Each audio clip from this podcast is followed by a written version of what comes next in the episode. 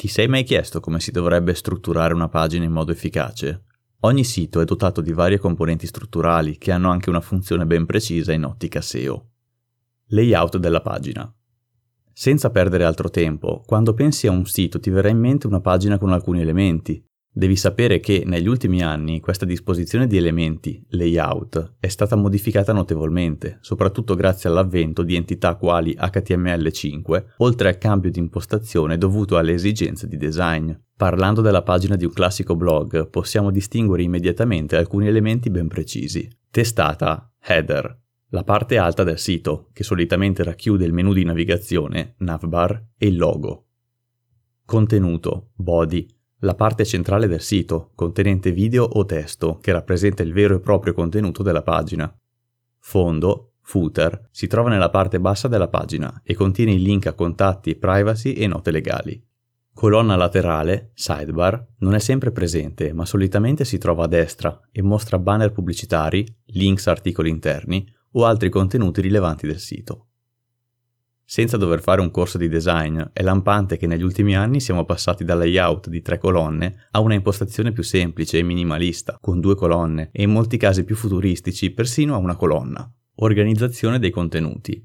Come nella vita, l'organizzazione di un sito è fondamentale. Spesso mi capita di vedere siti con determinate categorie contenenti degli articoli creati apposta per farceli rientrare. Invece nella mia esperienza faccio il contrario. Solitamente inizio dalla stesura di una serie di categorie e successivamente vado a compilare la lista dei titoli, che quindi possono integrarsi perfettamente con le tematiche prescelte. I più esperti sanno già che mi sto riferendo al cosiddetto SEO siloing. Così facendo, vado a creare una serie di tematiche categorie e all'interno ci inserisco dei contenuti rilevanti. Un'analogia molto esemplificativa è rappresentata dal capitolo di un libro. Possiamo vedere un sito come un bel libro composto da vari capitoli. Ovviamente tutte le pagine inserite in un capitolo devono essere a tema con l'argomento trattato dal capitolo stesso.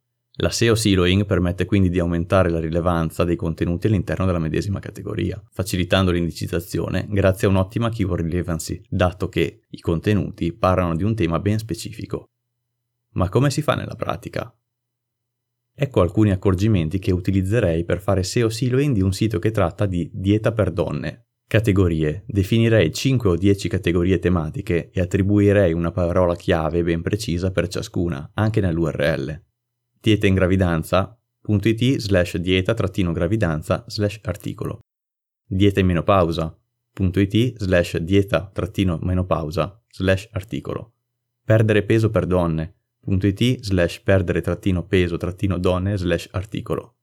Muscoli per donne www.it slash muscoli-donne slash articolo dieta per bellezza.it slash dieta-bellezza slash articolo Armonizza i contenuti. Pensa a 10 articoli per ciascuna categoria, non fare categorie da un articolo e altre da 25. Ad esempio nella categoria palestra per donne inserirei l'articolo fitness rassoda glutei, ma non cibi antirughe.